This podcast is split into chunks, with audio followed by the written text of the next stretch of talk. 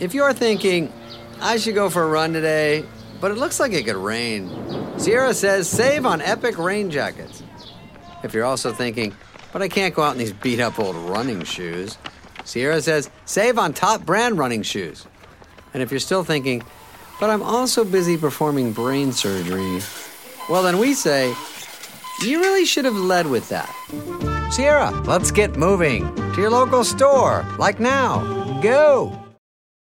When you need mealtime inspiration, it's worth shopping Kroger, where you'll find over 30,000 mouthwatering choices that excite your inner foodie. And no matter what tasty choice you make, you'll enjoy our everyday low prices, plus extra ways to save, like digital coupons worth over $600 each week. You can also save up to $1 off per gallon at the pump with fuel points. More savings and more inspiring flavors make shopping Kroger worth it every time. Kroger, fresh for everyone. Fuel restrictions apply.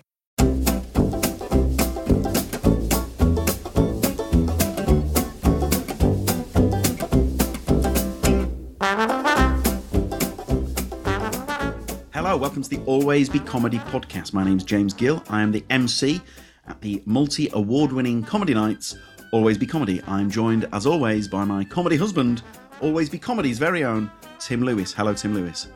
Hello, James Gill.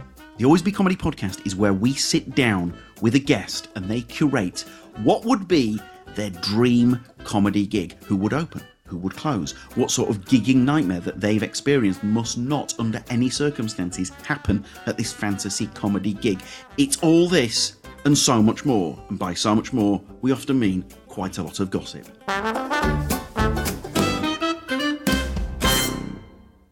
Hello, welcome to the Always Be Comedy podcast. We're joined today by the firebrand that is Sara Barron. Uh, Tim Lewis, Sara plays ABC a fair bit, an absolute roofer. Just one of my favorite people in comedy at this stage. We've booked her a lot in the past year or two, and every single time she's been excellent, but even more importantly, the queen of the hang. Hall of Fame pre gig hang. I, I, you know what, Tim? I'd put her in the Ed Gamble bracket. she is in the Ed Gamble bracket of hangs, no doubt about it. Do you know what? I, I will. Speaking of Ed Gamble and hangs, I will confess to being a a, a, a poor hang this week because I've I've missed a lot of always be comedy due to being on warm up duties across various shows. Tim, how have the hangs been this week? Always, always a joy. Always a joy. Yeah, uh, you look. You've been missed, of course, but I've done what I can to keep the vibe in the room. I mean, let's face it. I mean, I was there for Bill Bailey on Sunday. That was that was awesome. Lovely, so lovely. What a guy! But I've missed the likes of Stephen Merchant, uh, Celya AB, Josh Widdicombe, Sarah Keyworth, Ed Gamble, Ivo Graham, mate, Josh. Oh, uh, Joe Wilkinson. What a week! What what a ri- ridiculous week! My God, what a week! Fucking hell. That's uh, that's a preposterous week. Um, now, Sara Barron, if you've never seen Sara live, we would strongly recommend you rectify that. We will, you know what, Tim? I will set the challenge. By the time this episode comes out, Sara will be rebooked to Always Be Comedy. That is my vow. So if you check the Always Be Comedy website, you'll be able to see Sara at Always Be Comedy at the Tommyfield in Kennington. Uh, also, Sara has a podcast with her husband, uh, the uh, a frankly generational broadcaster in Jeff Lloyd, and the podcast is called "They Like to Watch." And what they do is they interview people who have created or starred in or had a hand in uh, some sort of seismic TV project. It all started with Succession. Jeff and Sara are I mean, I'm, Tim and myself, we're massive Succession fans. We are absolute amateurs compared to those two. Uh, it started with the Succession podcast they had, and it, it, and it span off from that. Some of the guests they've had uh, have been wonderful, and the two of them are just, I mean, the husband and wife, so the chemistry really does go without saying, but they're both brilliant broadcasters. It's called They Like to Watch. If you love box sets, uh, if you love telly, I would say this is the pod for you. And then also, Tim, one of the things that I loved about this particular episode is that Barron shares her telly knowledge and gives us uh, and the listeners some real steers for future box sets. Yeah, she really knows what she's talking about. Like she has such a passion for TV. It's why her podcast is so brilliant. And yeah, she gives good shout outs to things that you might not have heard of. So yeah, it, she's she's good at finding the hidden gems. She's brilliant. Tim, I would say that Sara loves telly in the way that you and I love movies. We've teased this. we've teased this Oscar bonus episode uh, of the Always Be Comedy podcast. Tim, have you seen American Fiction yet? I've not seen American Fiction. I said I would last episode, so I apologize for that. I instead opted for Zone of Interest. Oh boy! Now quite, quite a different film, I think, but um, yeah, a big, big, big old picture. I'm going to say that. Did you have a thousand mile stare for about 48 hours after watching it? Uh, yeah, I did actually. It was really weird. Um, halfway through the film, it was interesting. Halfway through the film, I realised that I was in the exact same screen where I watched uh, Jonathan Glazer's previous film, Under the Skin, in.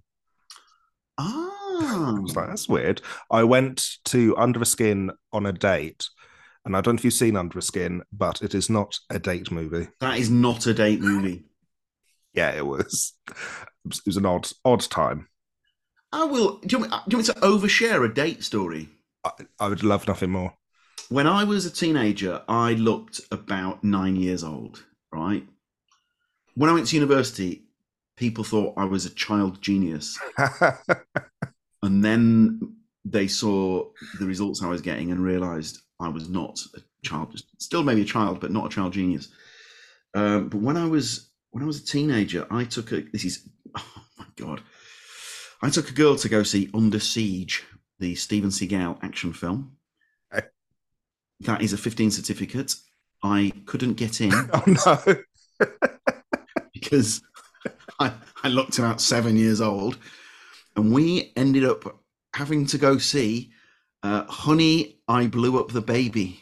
oh no!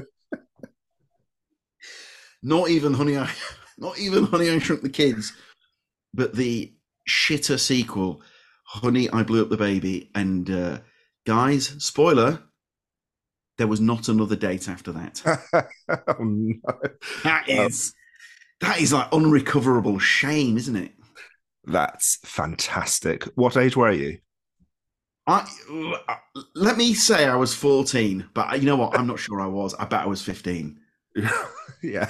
No. I might have to Google the dates and work it out. I'm, I bet I was 15. Absolutely. Do you find that, like, with things that embarrass you, you think, "Oh, I'll get over that," but but ultimately, there's when you re, when I revisit things like that, the shame is still there. Oh, I mean, absolutely. There, there are those things where you have that. You're just in the shops, and then suddenly, for some reason, you think of it, and that minute is a write off. It's that minute is a write off. Mate, if you're in a shop and you remember, I practically have to put a hand on the wall. I, I, I will, I will groan out. I'm like, yeah. oh, good lord. Yes, absolutely. Um, share your dating shame story. No, no, You know what I Absolutely. do? I quite like that. if you, I mean, if you want, sure, if you want, but if, but if you don't want to, we also understand. Oh yeah. Now, Tim, it's that time of year. We've been, you know, we talk Oscars a lot. We we we we ruddy love an award ceremony, but the Mac Daddy of them all, for always been comedy, it's the Chortle Awards. Now we we won this last year, first time we've ever won it. We would we would love to go back to back. So visit chortle.co.uk and then you're clicking the link that says vote in the 2024 Chortle Awards. Now, there are loads of nominees and there's loads of big always be comedy favorites there's the, you know there's your Sara Pascoes and your your Sikisas and, and and so on so obviously vote for all, we, all your always be comedy favorites where we come in is i'll be honest with you guys it's it's it's uh, we appreciate you might have to scroll down a bit here we go best pro comedy night a regular comedy gig held in a pub, theatre, or art centre type building? Your answer. Please put always be comedy. Dudes, every vote counts.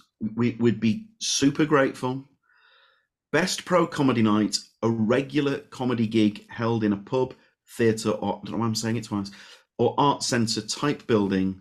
Please vote always be comedy. That would be awesome. Tim and I are polite chaps, so we, we cannot emphasize enough both please and thank you. As ever, send your correspondence, the team at alwaysbecomedy.com.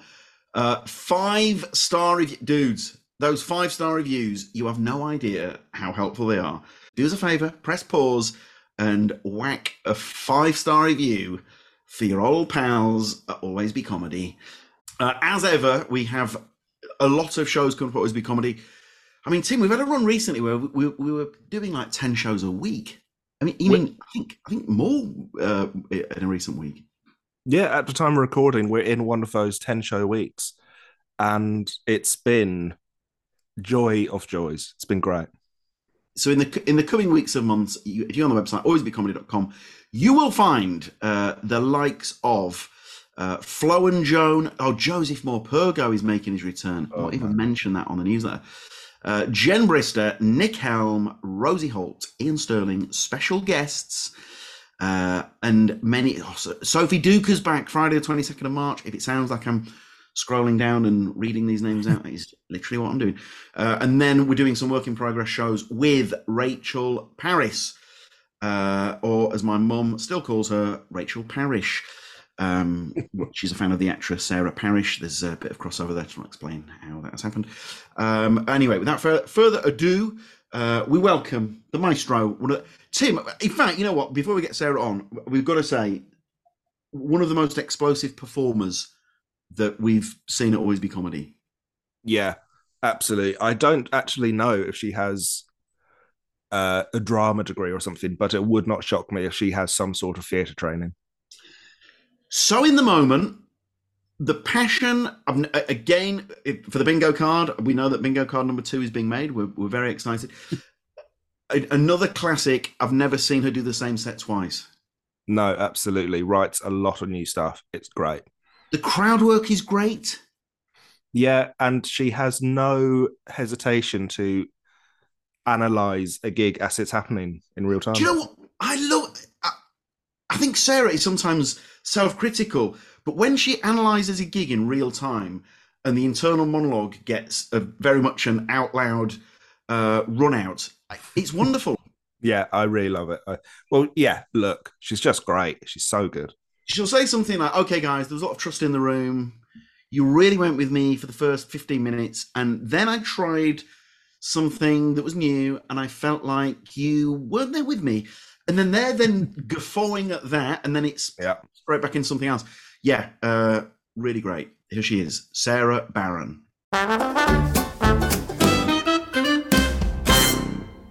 Uh, we're joined today by the great Sara Barron. Right, Sara, absolute dynamite performer.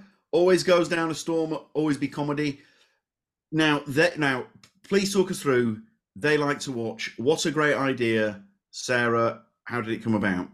Oh, okay, great. So when I was obsessed with Succession, the TV show, were you you were as well, correct? Big time.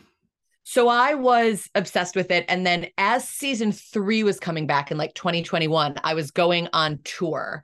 And my husband and I were approaching how we would be able to watch Succession together when I was traveling for work. We were putting as much effort into that as we were into like managing childcare. And I and I was like, oh, there's something, there's something in this idea that we have to watch it together. And you only get one episode a week and then you need a place to put your feelings about this piece of television that like consumes those of us who are into it. So we started doing a companion podcast about succession. It went well and we sort of got to like speak to all these people involved in it and then that spiraled into it like when succession ended as succession heads we were like what are any of us supposed to watch now that succession is over like all television feels so shitty after Succession. So we started this podcast they like to watch, which is about hunting all over for people of similar taste um, to find the, the stuff on your TV that is actually going to be worth your time. So that when you sit down with your partner at the beginning of an evening, you're not like, what are we doing tonight? Is there anything on? We do the work of going, yes, yes, yes. Here's what you're going to watch. Here's what's worth your time. And then to get to chat to the brains or people involved with these shows, it could be could be the show creator, could be a star. what a thrill that is. And also it's great because they want to be on your show because they're talking about a thing that they're passionate about and then you get to meet these incredibly interesting people. It's it's wins all around it's wins all around. It's also like it's been very freeing because I think, you know, when you work in comedy and when you're a stand up and people kind of know that you write and know that you at least try to write funny, a conversation that so many of us wind up having is like, so have you ever thought about a TV show? Like, if you thought, like, if you were to do a TV show, what's your idea? And I think most of us go, of course I thought about a TV show. Here's my idea, blah, blah, blah. And talking to all these people who make TV has completely cleansed me of ever wanting to write television myself. Because what you realize talking to all these people is it's like they they I don't know if I should say this, but they like they clearly have a level of talent and um ambition and drive that I have for stand up, but I don't think I have it when it comes to television writing. And it was like, oh, right. I don't need to have a television idea because it would only ever be mediocre in comparison to these kind of people who make this level of art. And these guys have to be bulletproof in terms of rewrite, rewrite, rewrite, notes, rewrite. I mean, that side, that I've chatted with people who've written stuff for telly and it blows my mind some of the stories that I've heard. I think if I'm not speaking out of turn, I learned that an average succession script goes through 40 drafts. And you know, when I've spoken to like other oh, creators or or stand up like people that we like I went we interviewed Bridget Christie because her show The Change was on TV, which was fantastic. And I said to her, you know, when we talk to people, we try to find out like what are you watching? What are you into? And she's like, I've been watching that much because I'm always working. And that's the thing. Like as a stand up, you're sort of fighting to like get the next opportunity, raise the profile, do a show, do this. And when you actually get to where you want where you want to be, you're never not working. There's always a script that needs something. There's a bit that needs this. There's a pro- like you're just working for basically every available hour that you have in the day. Yeah. And the idea of that money is really appealing but the idea of the schedule does make me feel like I can feel like the panic just climbing into my chest. This is a comedian we know who wrote a TV uh, pitch. I think it went. It took two years, and the commissioner said, "Yep, this is now ready. I'll take this to the head of the channel." This this this went on for two years, and then the head of the channel looked at it and just went, "Yeah, not for us. This." Yeah, that happened to um a friend what? of mine she now she's got like um she's got a whole show on um her name and she's she's open about her story and her journey. Um, but Catherine Gateways, if you say journey, it's gotta be it's that's an American word, right? Like if you say journey, if British person says journey, it's always a rail announcement. But if I say it, it's like I'm on a personal journey of journey as well. I think um the likes of Pop Idol and X Factor brought Journey into the everyday vernacular because someone would get booted out after week three and they'd say, I've been on such a journey. And you're like, come on, guys. We love a journey and it just never sounds the same when you try and do it. Um, but, but Ooh, all right, journey. Journey. She um now she's like the showrunner of this major major Apple TV show. But I remember seeing her one day a couple years ago, and she'd been in development with something for like four years and then it was about to do and and they were like yeah i'm sorry we're not going to do it and she couldn't talk about it without sobbing like which i completely understood it was like a death you know it was like you know not a real death but you know what i mean four years for nothing Sofia coppola had a show with florence pugh have you heard about this it's just come out this week no and then that, and then that didn't get made and you're like Sofia coppola and florence pugh and the and the the, the channel that it was went. Ah, no, no, I don't think we'll carry on with this. I mean, right. so I, can't what are, I can't say that's depressing or or encouraging. I think it's it's both of of those things, isn't it? It's like, oh, good, but at least I know I don't even need to fucking try. That's what I take from that. God.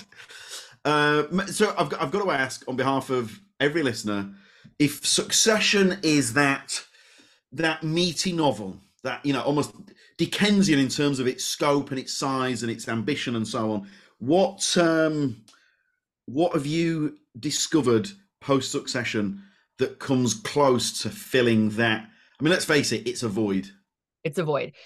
There's an Australian show called Mr. In Between. Have you heard of it? No, I'm writing it down. It's written, it was it was like a a, a 10 year process of getting it made.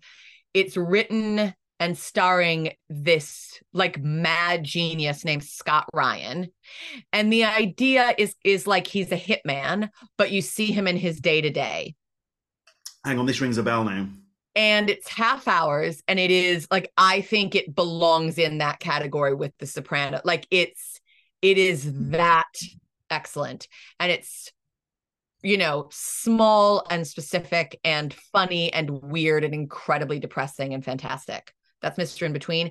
Everyone right now is talking about the curse that Nathan Fielder and Benny Safdie thing. Have you watched the curse? Yeah, Tim always becoming his very own Tim Lewis is he's absolutely Johnny Curse. He's watched the whole thing. We did we did that classic Gill thing. When I say we, it's Mrs. G and myself. The classic Gill thing of watching the first two episodes of something, both going, "Yeah, we're enjoying this," and then never watching it ever again. I understand that happens all the time. There's no guilt in that, but I'm saying to you if you can if you can head back to the curse, head back to the curse.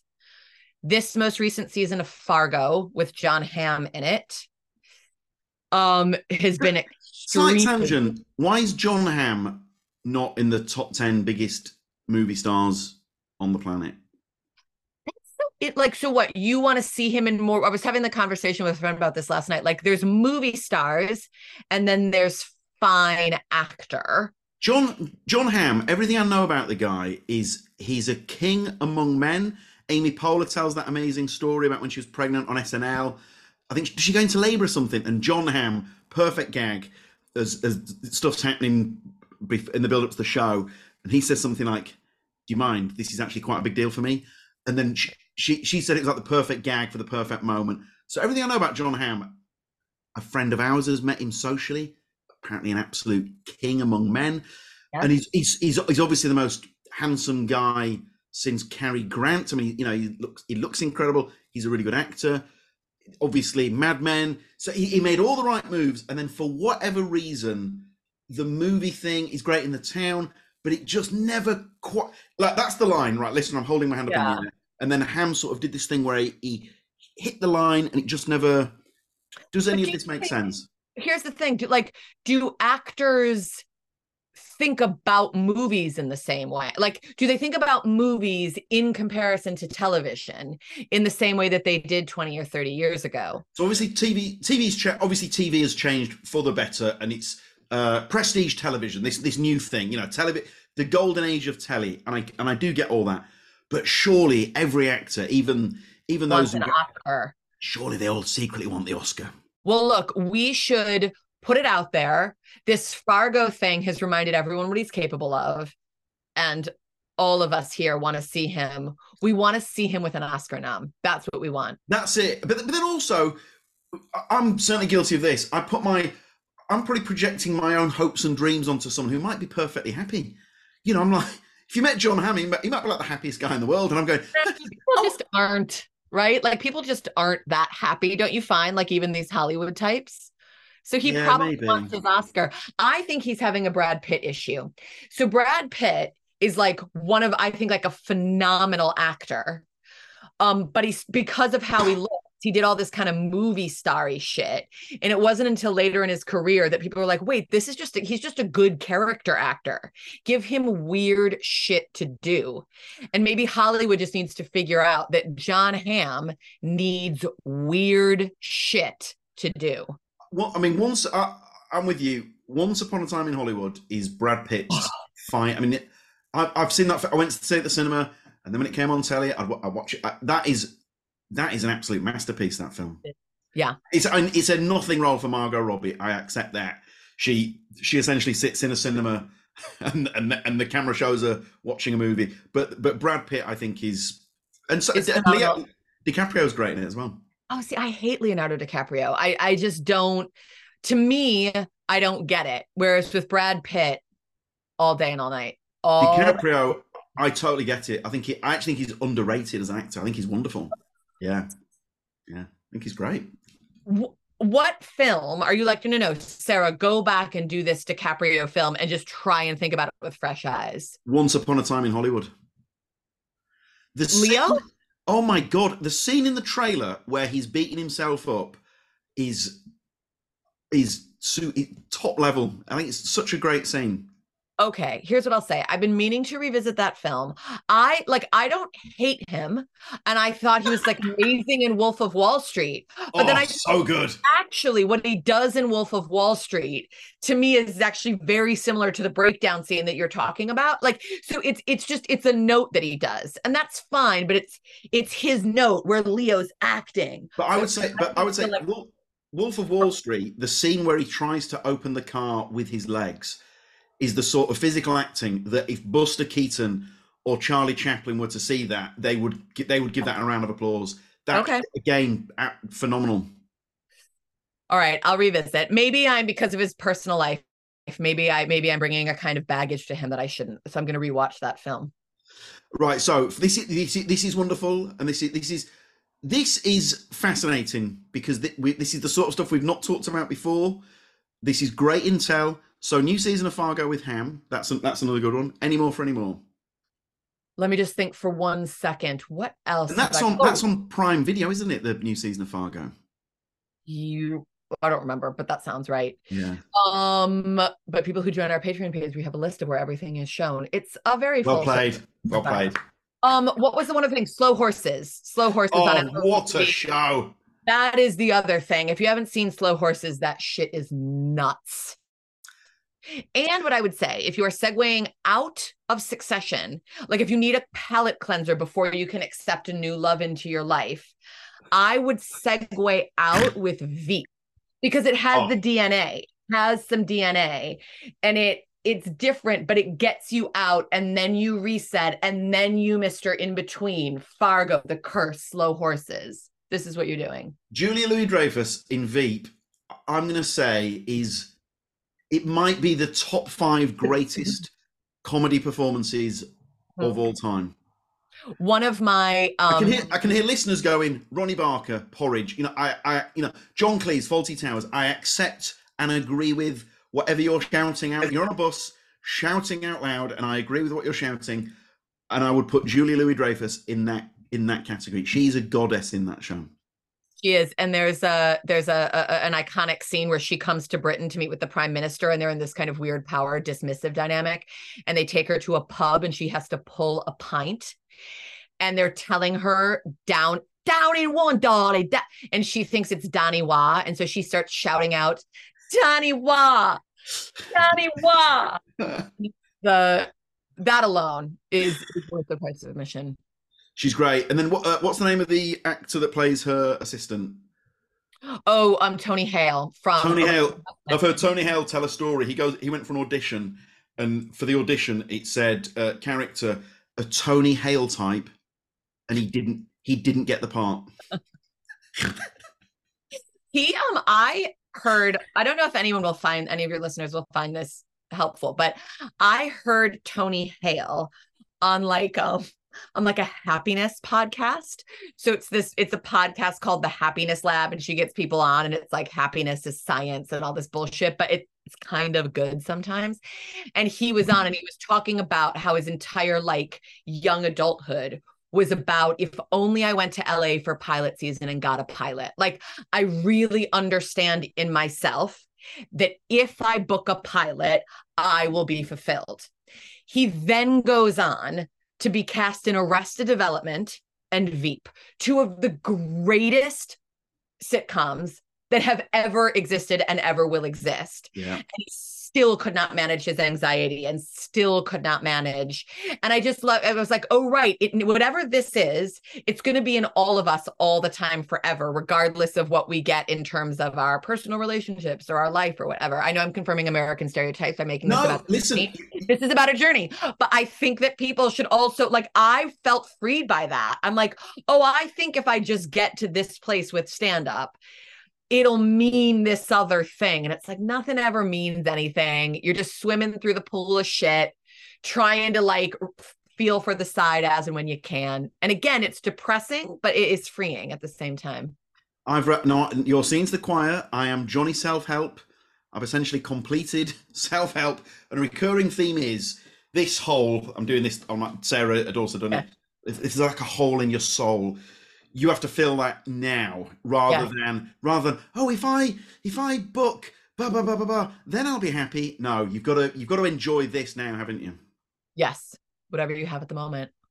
we all know the guy. We all know the people. Sara just did Namaste. We all know the people who. I mean, the, ah, the, the people who, if they want, if they were to win three Oscars, they would still complain that Katharine Hepburn had won four. You know, Yes. that sort of. You've got to enjoy this, the here and now, and all that. Easy. It's easier said than done, of course. well this is what they talk about in the happy the happiness lab is that there's no, it's not happiness james Yes, please.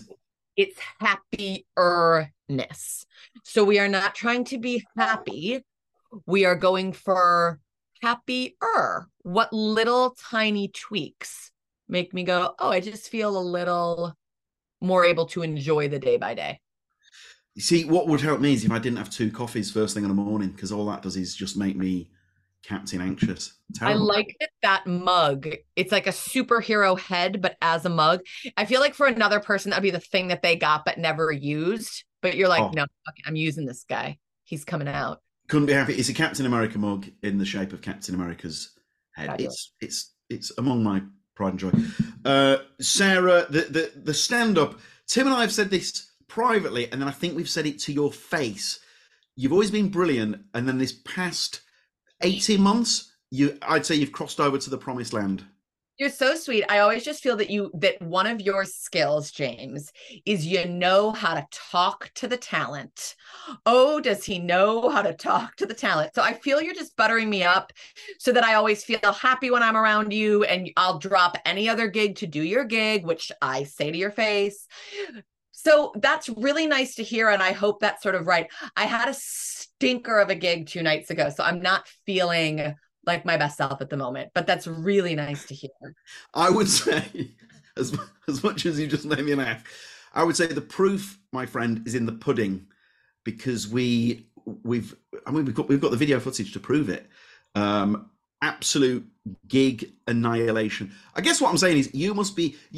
Do you feel it in yourself that you've uh, evolved and grown as a as a comedian in the past few months? I remember the first time I ever did your gig, and it was like it was very cool kids, and I wanted so bad to impress you. And some like I think Sara Pascoe made a nice email on my so I just felt like, oh God, the stakes are so high. And I was so nervous.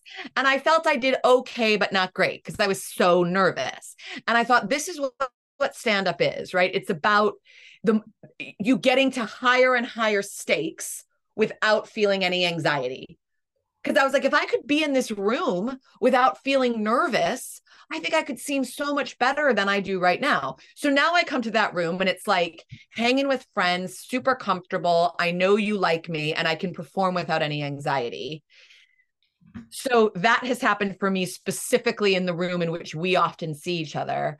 And then I like to think, although this theory was profoundly disproved at this gig two nights ago that now when I get on stage and I can feel anything from animosity to disinterest coming at me from the audience, instead of it starting to tighten me up and like, you know, you start to leave your body, it's like, let's just get through these 20 minutes, just get through them.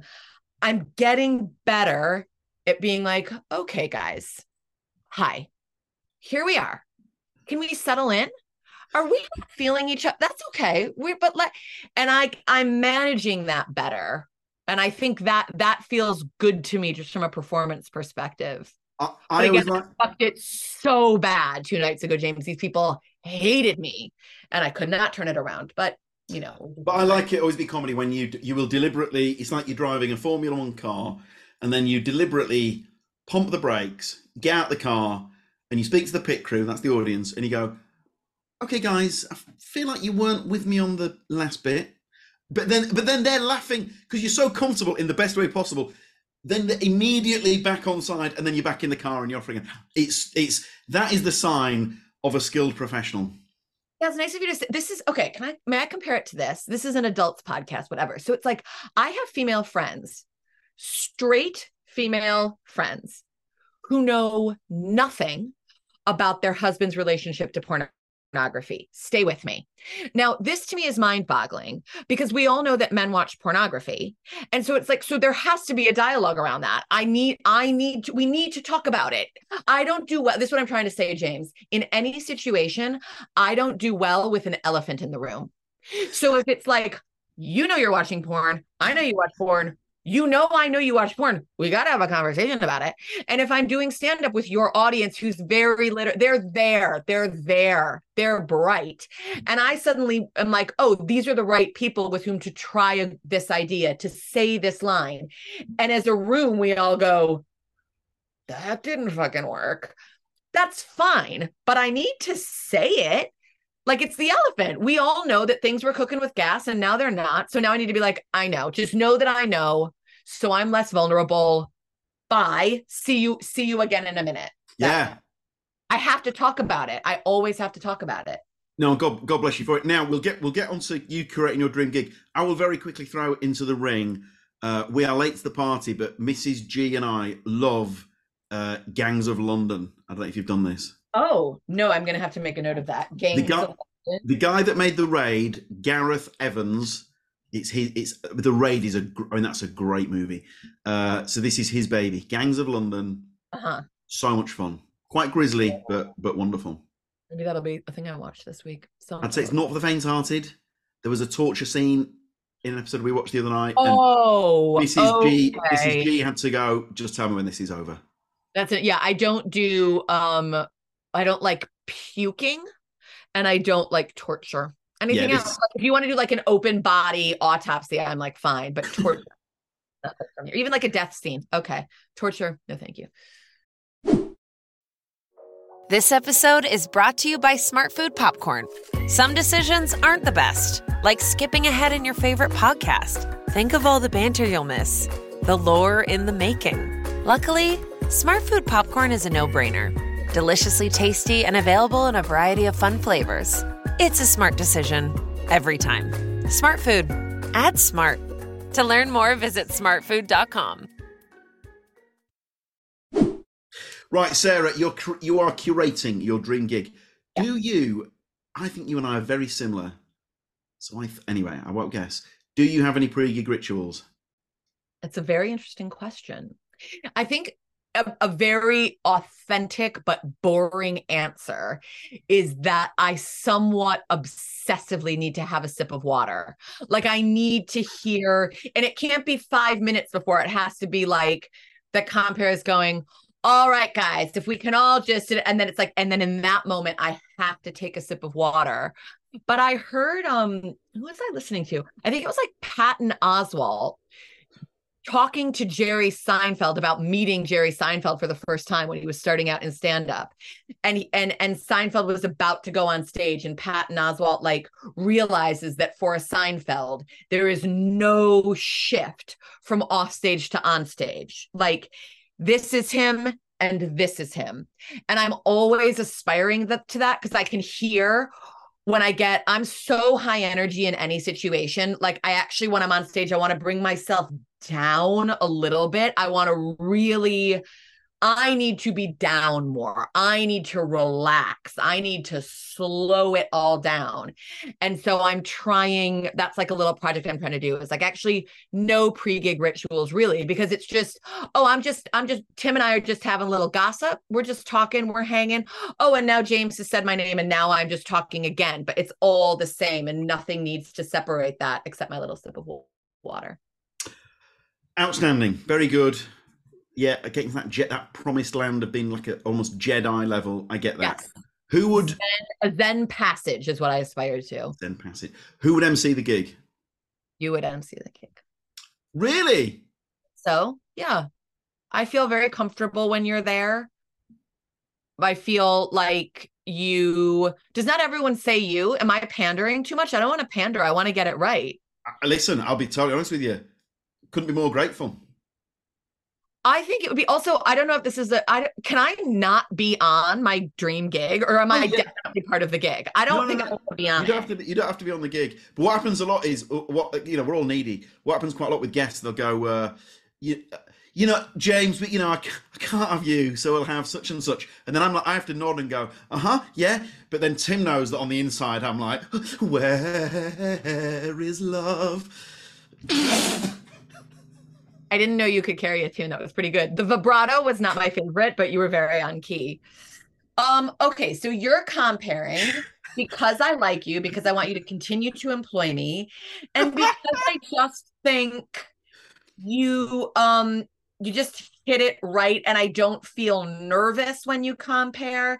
I don't feel like I'm ever being set up again, I think I'm not going to wind up on this bill, but I don't like when the compares almost set up a dynamic where the acts feel like an interruption to the shit that they're doing.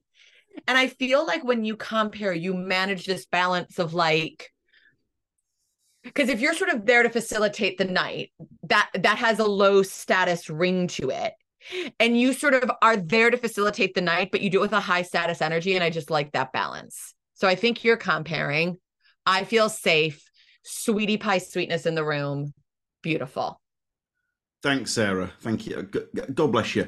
Who would who would open the gig?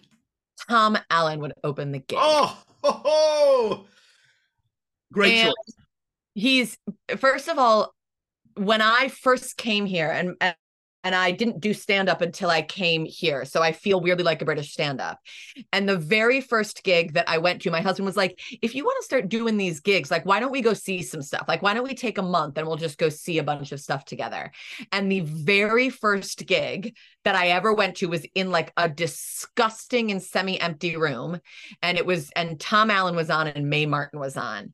And both of them were so much funnier than any and i mean you know you can't reduce things to this but but just as a statement of fact for me and my taste and the vibe of that room both of them were funnier than any kind of cheesy stand up at a club in the states that i had ever seen where i'm like why are people laughing? Like it's not funny that someone just said i'm not the favorite child am I, and i'm an only child. Like i don't understand why that's funny. I don't get anything that's happening or why this makes people laugh. And watching tom and mae just kind of talk was better to me than anything else I'd ever seen. So he and, and he was not no one knew who he was then and I was like this is the fun th- who is this? This is the craziest most singular divine note I've ever experienced. And um his I think that his crowd work is as good as his material and his material is as good as his crowd work and that is what I want in an opener. Tom Allen is so funny. It's beyond. He's such a sweetheart. I mean, I, I love the bones of him off stage. And like you, the first time I saw him was before he was famous. And he's just annihilating. And you're doing that thing as a comedy fan going, why is this guy not, you know, the big, the biggest comedy star in the world? Yeah. And so to see Tom um, deservedly take his place in the Champions League of comedians is it brings so much joy. I think Tom has so much goodwill on the circuit, so that when Tom became big, I think everyone was just delighted for him. I remember he did the John Bishop Christmas show. I warmed up on it. I think that was it. That was one of his first big stand-up slots, and obviously he roofed it. And he's, oh, his mum and dad were there. It's such a special night. His mum and dad were there. Yeah, I, that's a Sara. That is a a brilliant choice. Brilliant Thank dude. you. Brilliant comedian. You know we love talking shit like comics do generally and you and i really do and we can both vouch for the fact that like he's one of the only people that you never hear a bad word said about the the uh, you can see people's hearts swell when Tom's name comes up. yes yes so that's my my very fancy fancy fancy opener Oh, he's, and he's also his tour restarts soon. If you, uh, I mean, he doesn't need my help, but tour's probably sold out. But if you, if you get a chance to see him, Jesus wept. What what a guy! Great choice. Who, right, who's on in the middle? Okay, I had to think a lot about this. I think who's on in the middle is Sara Pascoe. Um, she is another. Again, there were these people that I saw when I first started going to stuff here, where I was like, "Why is this?" Better than anything else I've ever seen. And the the first gig I saw her on, um, and I I I think this is an appropriate story story to share. Um, we it was in the run up to Edinburgh 2014 or 2015.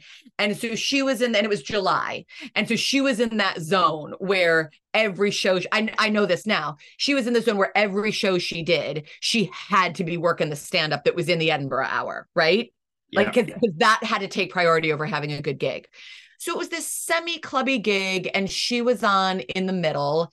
And every a bunch of other like some people got up and they they did very well, and I was like, it's not it's just like this is like cheesy and dumb to, to me this feels cheesy and dumb a magician got up i was like i can't i want to die but they were killing and she got up and started talking about um like women's sexual appetite and i was like this is the greatest funniest weirdest thing I've ever heard.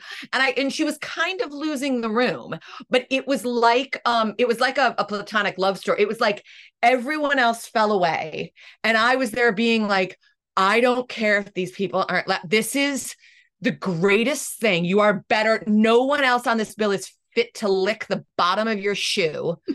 and I'm the little genius who knows it. And sure enough, you know, that was the year she got nominated and that she, she was already on the ascent and then she exploded. And we've talked about that gig. She's like, that was a bad gig. I was like, I don't care.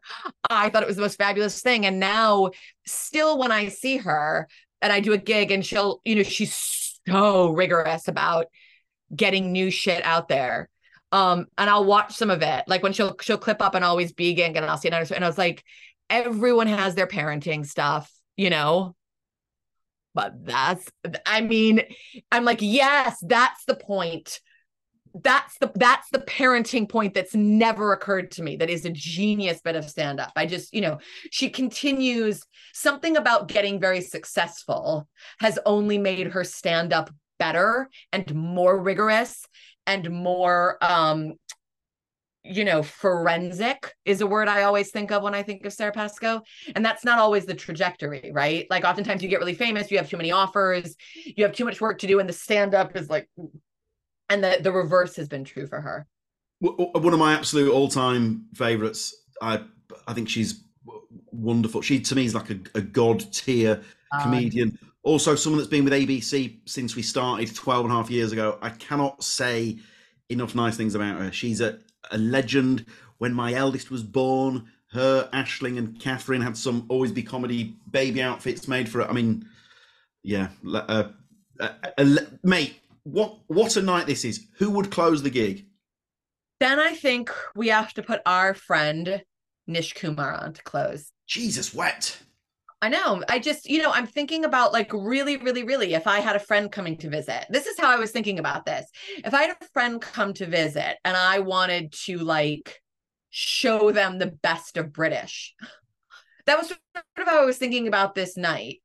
So then I think it would be Nish. He's another one where I think he was like the second or third show I saw when I got up to Edinburgh the first time I ever went, and everything else was kind of nothingy. And then I saw him, and it was like, and um, I love watching him do a club gig. It's kind of rare that I get to, and I, I, you know, it's not even that I prefer that to watching him do his tour shows, but I just think watching him do a twenty on the very um, rare occasions that you could get to do that because there's a sense of momentum I read a review of someone who will remain nameless, but they were, and they're, I think they're so good and they're so talented. But the review was something like, you know, this is a really good hour of stand up. This is this, this is this. It doesn't really gain, it, there's no um head of steam. And I was like, yes, that would be my one complaint about that act is that there's no, and we're going, and we're going. And Nish um builds up a head of steam like no one I've ever seen. And then also, you know, m- bit by bit and sentence by sentence, it is also beautiful and, and elegant and all that stuff as well. Uh, a, a, phenomenal comedian. There's the old Bill Hicks routine about uh, music. You know, when he's screaming, "Play from your heart, play from your heart." And whenever I watch Nish, I always think this is a dude that play. He plays from his heart. heart. He plays from his soul. Uh, Pearl Jam, my favorite band ever, they play from their heart. Play, you know, Nish Kumar has that. The writing is unbelievable. The performance is generational. I think I, he, I think he's. I mean, he's one of the best to ever do it. And can I tell you a sweet thing as well? Like I've done a bunch of tour support with him, and he's always like you know, and and and acts who have tour support will talk about the fact that you're kind, you're mostly there to be a friend and keep them from having a mental breakdown because they get too lonely.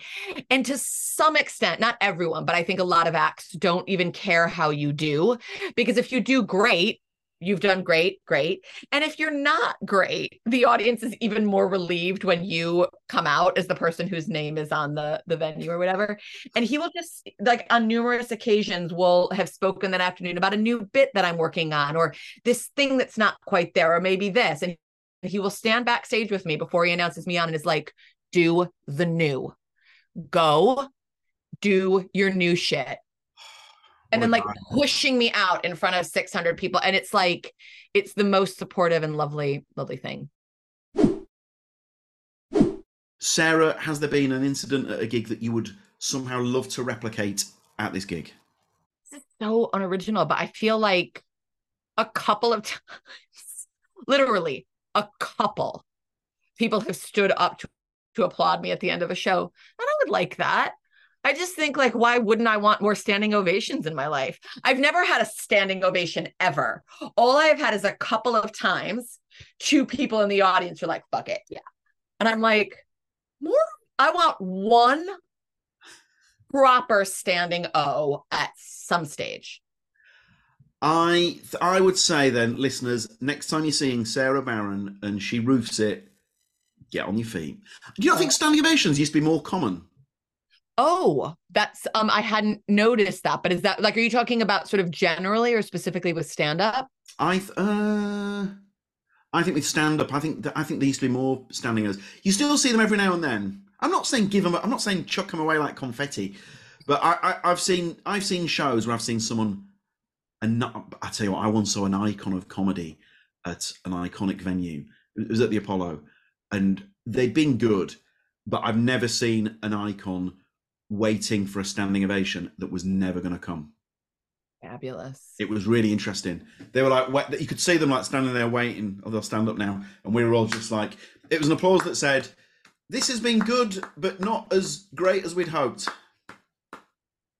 This is what I'm saying is that there's that, that, I don't know if it's laziness, I don't know what it is, but something creeps in at some point and then it starts to well, that's why your Romeshes and your Pascoes and your Bridges, that's why they still do the. I mean, I would say this because I run always be comedy, but that's why they still do the club nights yes. because they never want to lose that sharpness. Yes. They never, they never go on tour, and the first time they've run through that material is a big theatre. It's because they've honed it and honed it and honed it in the clubs, unlisted, all that malarkey. Anyway, um, I think that's a great answer. And next, as I say, next time you see Sara, feet. Has there been an incident that must not happen under any circumstances at this gig? No, oh, no one can puke. I have a vomit phobia, like like phobic. And if anyone, which is surprising that that's actually never happened because we all know what country we're in. And I've done the Christmas, you know, I'm still, I will know that I've made it when I can say no to any gigs in the month of December. Like that will mean that I am where I want to be. And I was coming back from a gig last night. We were like swapping horror stories. And this one girl's like, oh, yeah, Birmingham, Birmingham Glee, Christmas gig. This happened, this happened. And then two women puked during my set. And I'd be like, did you stay on stage? And she was like, yeah. I was like, oh, no, I would have gone, gone. Has there ever been a moment where you've had to leave the stage? Yeah, and it happened very recently. I've never uh, a a fight started to break out like a men's club I was doing in can't remember it was it was technically London but right you know right at the brink fight started to break out. I'm not the best, like, I don't compare. So I'm not the best with crowd work. Um, and I was sort of there and I was like, uh, and everyone was like, keep going. I was like, oh, I should keep go. Oh, okay. So then I kind of tried to keep going. And then the fight, like, then there was breaking glass and it moved. And I like flew off the stage. And the poor, I, I didn't even care. It was, you know, for me, I am lucky enough it wasn't a triggering moment for me. I genuinely was like, I'm getting paid for 20 and I just did 13. Like I was kind of delighted. But like the poor booker he doesn't have a lot of women on his gigs he wants more but he struggled like and he was i could tell him being like oh god this one woman who does my gigs all the time is now never going to do them again and he was so apologetic and i was like i don't care it was an anecdote Final question, Sara. How do you unwind after a gig? Yes. Okay, it, it's treat time. And I want to be the person like Nish will talk about listening to gigs back afterwards. And because there is a way that your synapses are firing right after you gig, where you're like, oh, what I need to do is it's this, it's this here. And if I was better, that would be my post gig ritual. And I would, that would be reflected in the quality of the stand up that you see. Um, but it, it just would, but I don't. I need to release. So I will, I will treat myself. I have the worst taste in music of anyone you've ever met. And I'm always trying to curtail that in myself. So instead of like listening to the news podcast I should listen to, or I'll be like, oh, I'm gonna listen to some like disgusting, like like bullshit bat like Pitbull, Jennifer Lopez remix. and then um a glass of red wine. Uh, the, the, the music is while traveling and then the um and while i listen to the music part of what happens is i play out a fantasy where i'm winning a dance competition. That's the thing that happens for me a lot. I'm always i'm almost 45 years old and still i'm like what if i get to compete in a dance competition one day? And um, win it. and win it. So i'm i'm having a dance fantasy where people are like i knew sara was funny. I didn't know she could dance so good. And then i get home and then i have a glass of red wine and watch tv uh, Sara Barron, that that exceeded very high expectations. God bless you. Thank you very much, and we'll see you soon. Thank you. Tim, that was characteristically a firecracker of an episode. Yes, absolutely. We we love Sara Barron, and if you didn't already after episode, I'm sure you do now. Very good. Tim, favorite Sara Barron memory? Great. Well, my my memory is it's all sort of it's just in general hanging out with her before a gig because she is Good. as as you hear in the episode grade a gossip a knowledgeable gossip just one for best at it also i mean i hope sara doesn't mind saying this but when we say gossip we had to the cutting room floor was it was a spicy meatball yeah, there's there's some stuff which you won't have heard, which we talked about. Oh, by the way, sorry, if we'd included it, you'd have gone. What you can't include that, you know. So just you, know, discretion yeah. is the better part of valor. Hang on, I'm not making it anyway. As as ever, nothing, nothing, nothing illegal or even immoral, just private. Yes, that was an important caveat. Yeah. Um, right, favorite. Right, I would say this. Sara Barron loves a WhatsApp voice note just as much as I do. And guys, trust me when I say this, that is a lot. Yeah. And so Ellie Taylor's got that great bit about how when you leave a WhatsApp voice note, it's your own private podcast because once you've left someone a long voice note, the first thing you do is press play and listen back to you. It's such a great observation. Um, but yeah, uh, Barron whenever I see that she's left a WhatsApp, I know full well that I'm in for a, a private one or two minute podcast, and uh, it's an abs- it it is a treat as you can imagine. Uh, as we say, by the time this comes out, you'll be able to see Sara. I mean, that's, I've set myself that challenge. You'll be able to see Sara at Always Be Comedy. As we say, drop us a line uh, with any correspondence. The team at alwaysbecomedy.com. We're across the socials at Always Be Comedy. Thank you for your shares and what have you. Always uh, much appreciated. And we are back next week. Tim, thank you as always. Thank you as always, James.